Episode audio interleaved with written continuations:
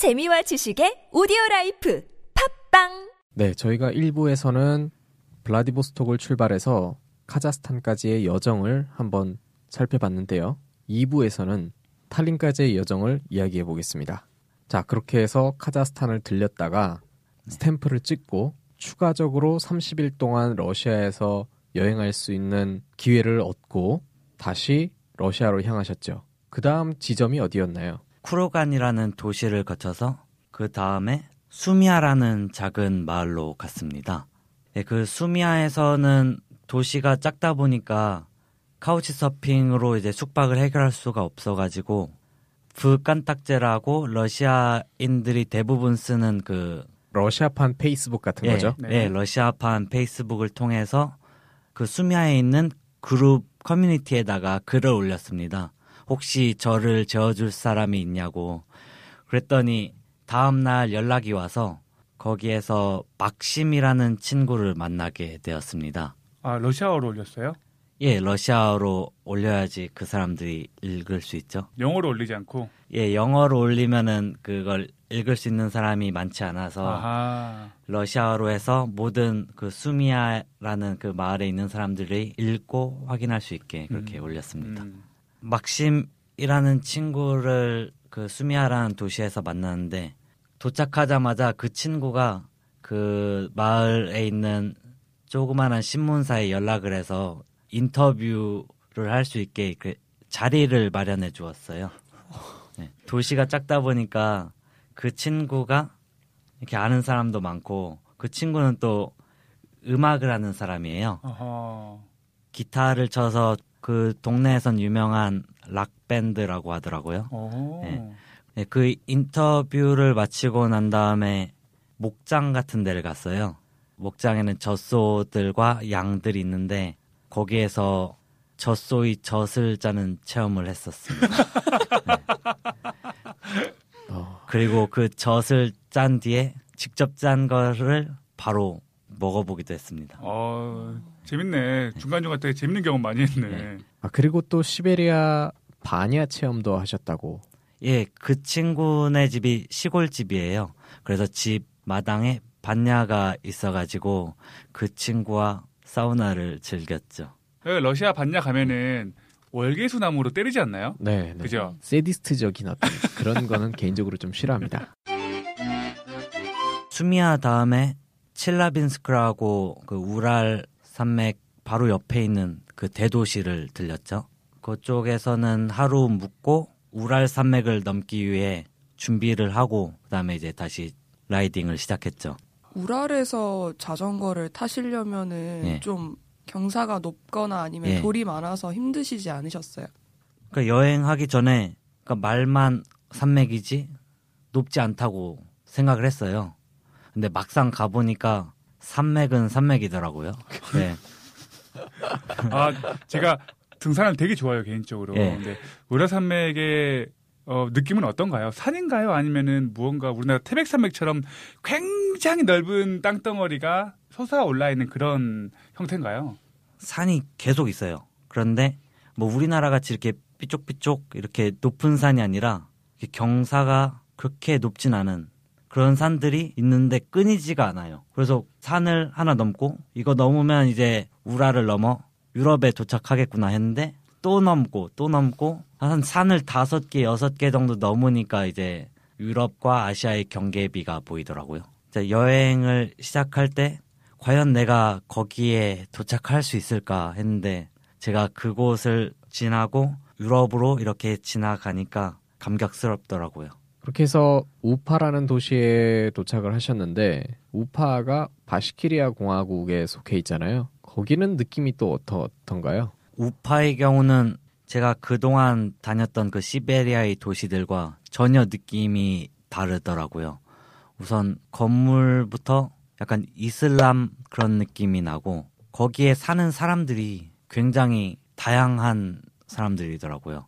얼굴 색깔도 기존의 그 러시아인들과 다르고 저희와 비슷한 얼굴을 한 사람들도 있고 그 중동 쪽에서 온 듯한 사람들도 있고 까무잡잡한 사람들도 있고 그리고 그들이 쓰는 언어도 되게 다양하더라고요. 러시아 했지만 러시아보다는 바시키리아어를 썼고 그 다음엔 타타르어도 쓰이고 몇몇 사람들은 오뜨모르스키어 그런 말도 쓰더라고요. 그렇게 우파를 거쳐서 가신 곳이 어디이죠? 우파 다음에 카잔으로 향했습니다. 근데 카잔으로 향하는 동안 나베르니 첼니라는 도시를 만났는데 그 도시가 저한테는 제일 특별했던 도시였던 것 같습니다. 제가 그 도시까지 가는데 히치하이킹을 해서 갔거든요. 근데 밤 10시쯤에 그 도시에 도착을 했어요. 카우치 서핑을 한 집을 11시쯤에 방문을 했는데 저를 맞이한다고 거기 있던 가족들이 전부 저를 기다리고 있더라고요. 그러면서 저를 위해 음식도 만들어 놓고 식탁에 다 같이 앉아가지고 늦은 식사를 함께 했습니다. 오.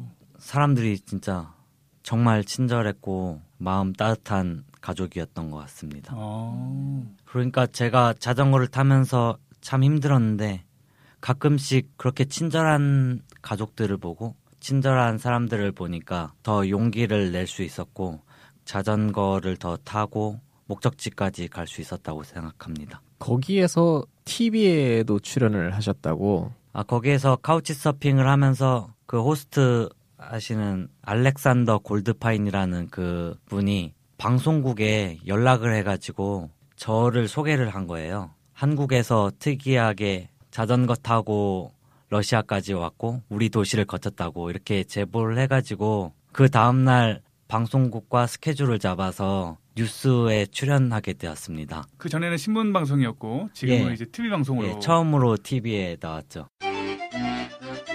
그 다음 목적지로 카잔이라는 도시로 향했는데요. 이 도시는 타타르스탄의 수도로서 우파와 같이 기존의 러시아의 도시들과 참 달랐습니다. 우선 건물들도 굉장히 특이했고 그 카잔에서 이슬람 사원을 하나 봤는데 쿨 샤리프라고 하는데 제가 태어나서 본 것 중에 가장 아름다웠던 건물이었습니다. 아하. 건물 지붕이 에메랄드빛 파란색 지붕으로 돼 있고 건물은 온통 하얀색이라서 정말 이뻤습니다. 그 다음 카잔을 거쳐서 니즈니 노브고로드라는 도시를 갔는데 니즈니 노브고로드에서도 뭔가 특별한 또 추억이 있다고 해요. 아 니즈니 노브고로드에서는 이제 두 번째로 또 방송에 출연하게 되었습니다. 음. 예, 그곳에서는 그 전에 나베르니 첼레이에서 찍었던 그 뉴스보다도 방송 분량이 훨씬 길었고 촬영하는 시간도 길어가지고 TV에 오랫동안 나왔습니다. 아, 거기는 어떻게 나오게 된 거예요? 거기도 물론 그 카우치 서핑 하는 친구가 방송국에 연락을 해서 정말 감사했습니다. 그렇게 해서 러시아의 수도 모스크바에 입성을 하게 됩니다. 이 모스크바에 딱 자전거를 타고 들어왔을 때의 어떤 기분이라든가 기억나는 게 있으세요? 모스크바에 도착하니까 이제 여행이 이제 거의 끝나간다는 그런 느낌을 얻게 되었고 그때가 두 번째여가지고 큰 감흥은 없었습니다. 아. 예, 그냥 빨리 도착해서 쉬고 싶다 이 생각이었습니다. 어, 자, 모스크바에서 하루 정도 머물고 예, 다시 출발을 하셨는데 예. 어디서 묵으셨어요? 아 제가 묵은 곳은 해바라기 민박이라고 이렇게 공짜로 숙소를 제공해 주셔가지고 네. 숙소와 함께 맛있는 한국 음식을 먹고 저 혼자 밥을 먹었었는데 한 상을 잔뜩 차려주셔가지고 네. 정말 푸짐하게 잘 거기 또 먹었습니다. 조선족 아주머니가 음식을 상당히 잘하세요. 여행을 처음 시작할 즈음에 페이스북에다 글을 한번 올렸습니다. 그런데 거기에 강정기 집사님이 댓글을 달아주셨어요. 음. 혹시 모스크바에 오면은 해바라기 민박을 이용해도 된다. 내가 공짜로 제공해줄 거다. 오. 이 말을 듣고 꼭 거기로 가보겠다 해서 러시아 자전거 여행 처음으로 한식을 그렇게 배부르게 먹었을 건데 강정기 사장님께 뭐 음성 편지를 한번 남겨보도록 하죠. 강정기 사장님 아 웃겨가지고 못하겠네 아 좋아 이거 좋아. 다시 할게 사장님 지난 여름 때 해바라기 민박에 공짜로 숙박도 제공해 주시고 맛있는 음식을 해 주셔서 정말 감사합니다 다음에 모스크바에 가게 되면 꼭 돈을 내고 한번 이용해 보겠습니다 아 좋습니다. 아, 네. 저희 해바라기 민박 많은 이용 부탁드리겠습니다. 아, 제가 여행을 하면 친구도 없고 외로울 것 같아서 하모니카를 준비했고 그래서 여행을 하면서 하모니카를 계속 연습을 했어요. 목표가 하나 있었는데 모스크바에 도착하면 아르바트 거리에서 하모니카 연주를 해보자 어, 이 생각을 했죠. 특별히 연습하신 곡이 어떤 거였어요? 아리랑입니다. 아리랑 하면은 외국에서 들었을 경우 한국인의 정서가 이렇게 느껴질 것 같아서 그래서 그 모스크바 아르바트 거리에서 제 목표를 이루고 하모니카를 부르게 되었습니다. 느낌 있다잉? 그래서 그 아르바트 거리에서는 반응이 어떻던가요? 다 이상한 눈으로 쳐다보더라고요. 그러니까 보통 아르바트 거리에서 연주하시는 분들은 다 실력 있는 사람들인데 불쌍하게 쭈그려 앉아가지고 하모니카를 부르고 있으니까 모스크바 이후에는 이제 상트페테르부르크를 거쳐서 탈린까지 마지막 구간을 계획을 했습니다. 모스크바에서 탈린까지 구간은 1200km 정도 되는데 날수로는 10일이 걸렸습니다. 보통 하루에 100km 생각하고 달린다고 하셨는데 네. 좀더 많이 달려셨네요. 예, 그러면? 시간이 별로 없었습니다. 제가 학기가 8월 30일부터 시작을 하기 때문에 미리 탈린에 도착을 해야 됐기 때문에 최대한 빨리 달려서 1200km를 10일 만에 갔습니다. 그런데 모스크바에서 상트페테르부르크로 가는 길에 위험했던 순간이 한 번 있었어요. 4차선에 좀큰 길이었어요. 거의 고속도로라고 볼 수도 있는데 그 길을 자전거 타고 달리고 있는데 옆에서 갑자기 사나운 개 한 마리가 막 달려오는 거예요. 그러면서 제 신발을 막 물어 뜯으려고 여기 바지가랑이를 막 잡고 있더라고요. 그래서 오. 발로 툭툭 차면서 무서워가지고 이 찻길로 들어갔어요. 근데 찻길로 들어갔다가 막 차가 옆에서 오고 막 빵빵거리고 그래서 크게 사고 날 뻔한 적이 한 번 있었습니다. 자, 그렇게 해서 드디어 탈린에 입성을 하시고 연수 생활을 그렇게 무사히 하셨는데 이 자전거 횡단의 총 경비가 얼마나 들었죠? 총 100만 원 들었습니다. 숙박비는 좀 카우치 서핑으로 아꼈다고 하더라도 예. 식량은 그럼 어떻게 조달하셨어요? 식량은 보통 슈퍼 있잖아요. 마가진이라고 거기에서 보통 빵 많이 사 먹고요. 삐라족이라든지 가끔씩은 휴게소 가서 제대로 된 음식을 먹었죠. 뭐 보르시라든지 빌메니 뭐 이런 거 주로 먹고. 그리고 카우치 서핑하면서도 아마 뭐 여러 가지 음식을 많이 챙겨 주셨을 것 같아요. 예. 이제 카우치 서핑을 하면서 진짜 러시아 친구들과 그 분들이 되게 도움을 많이 줬는데 특히 음식도 정말 잘 만들어 주셨고 그 다음 날 자전거 라이딩을 시작할 때 그분들이 음식까지 챙겨 주셨어요. 이 음식으로 이제 점심 때도 먹고 저녁에 어디 다음 목적지에 도착하면 먹으라고 이렇게 챙겨 주셔 가지고 정말 감사했습니다. 러시아의 그 친절한 분들이 없었으면은 이룰 수 없었던 것 같고 그분들이 있었기 때문에 여행을 성공적으로 할 수 있었던 것 같습니다. 아마 그런 여행을 하면서 두 달 동안 느낀 점들이 되게 많을 것 같아요. 러시아 자연도 이거는 열차 안에서 본 게 아니라 그 자연과 함께 숨 쉬면서 라이딩을 한 거기 때문에 음. 그 실제로 어떻던가요? 몸소 느껴보니까. 진짜 정말 광활했죠. 근데 이해를 해야 돼요. 그러니까 그거를 이해 안 하고 러시아를 한번 정복해 보자 뭐 이런 생각으로 자전거 여행을 가면은 힘들 것 같아요. 자 처음에는 열심히 달려서 목적지 탈린까지 러시아를 정복해서 가보자 이렇게 생각을 했는데 그렇게 하니까 더 힘들더라고요. 스트레스도 쌓이고 몸도 힘들고 생각하는 것도 맨날 더 빨리 가는 거에만 이렇게 목적을 두니까 힘들었는데 러시아의 광활함을 이해하고 또 마음도 그러면 더 편해져서 그 다음부터는 잘 다녔던 것 같아요. 히틀러나 이 나폴레옹이나 러시아를 정복하려는 시도를 계속 했었잖아요. 그런데 시베리아의 광활함을 보면서 그 정복자들이 러시아를 절대 먹을 수 없었을 것이다라는 생각이 좀 들더라고요. 카우치 서핑을 하면서 다양한 지역에 있는 러시아 사람들과 소통을 하고 또 만나고 했을 텐데 전반적인 느낌이라든가 그런 소감도 한 말씀 해주세요. 예, 아까 말씀드렸던 것과 같이 진짜 러시아 사람들은 정말 친절합니다.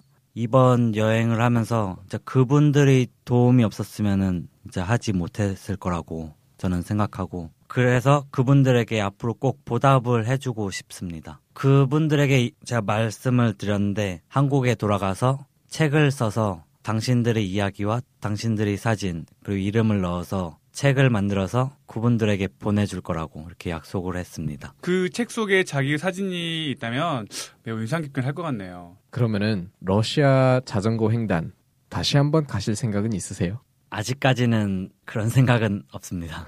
저도 이제 졸업할 때가 되었고 해서 우선은 취직을 해야 될 것 같고 그 뒤에 여유가 생기면은 그때 한번 다시 도전해보고 싶습니다. 취업을 하고 여유가 생기면은 또 가신다 하셨는데 그 경제적으로 여유는 생길지 몰라도 시간적으로 절대 여유가 생기지 않을 겁니다, 여러분. 방송을 들으시는 분들께서는 지금 당장 도전하시기 바랍니다. 앞으로의 계획이 어떻게 되세요? 예, 저는 그러니까 이번 여행을 마치고 난 뒤에 생각을 한 게 있어요. 러시아에서 그런 사랑을 받고 또 거기에서 행복한 사람들을 많이 봤거든요. 그래서 저도 그런 사람들 같이 뭐 소박하지만 행복한 삶을 살았으면 좋겠어요. 그때는 좀 평범하지 않고 막 특이한 일들도 많이 했고 그렇게 다녔는데 이제는 자리를 잡고 남들과 같이 평범하지만 행복하게 이렇게 살고 싶습니다. 저희가 이제 보내드려야 될 시간이 됐는데요. 출연하신 소감 한 말씀 부탁드리겠습니다. 제가 좋아하던 이 팟캐스트 방송 보드카 먹은 불곰 여기에 출연하게 되어서 정말 영광이고요. 진짜 이 자리를 주신 패널분들 정말 감사합니다. 네, 저희 방송에 다음 기회에 또 초대를 하도록 하겠습니다. 이번이 마지막이 아니라 생각이 듭니다. 앞으로 뭐 책도 출판을 하실 거고 책이 잘 팔리면은 후원 좀 네. 농담입니다. 시베리아 자전거 횡단의 경험을 잘 살리시고 앞으로 계획하시는 일들에 있어서 많은 도움이 됐으면 좋겠습니다. 저희도 이런 방송을 통해서 많은 홍보도 해드리고 응원을 하도록 하겠습니다. 저희가 준비한 소식은 여기까지입니다. 다음 주 금요일 저희는 다시 인사드리겠습니다. 감사합니다. 감사합니다.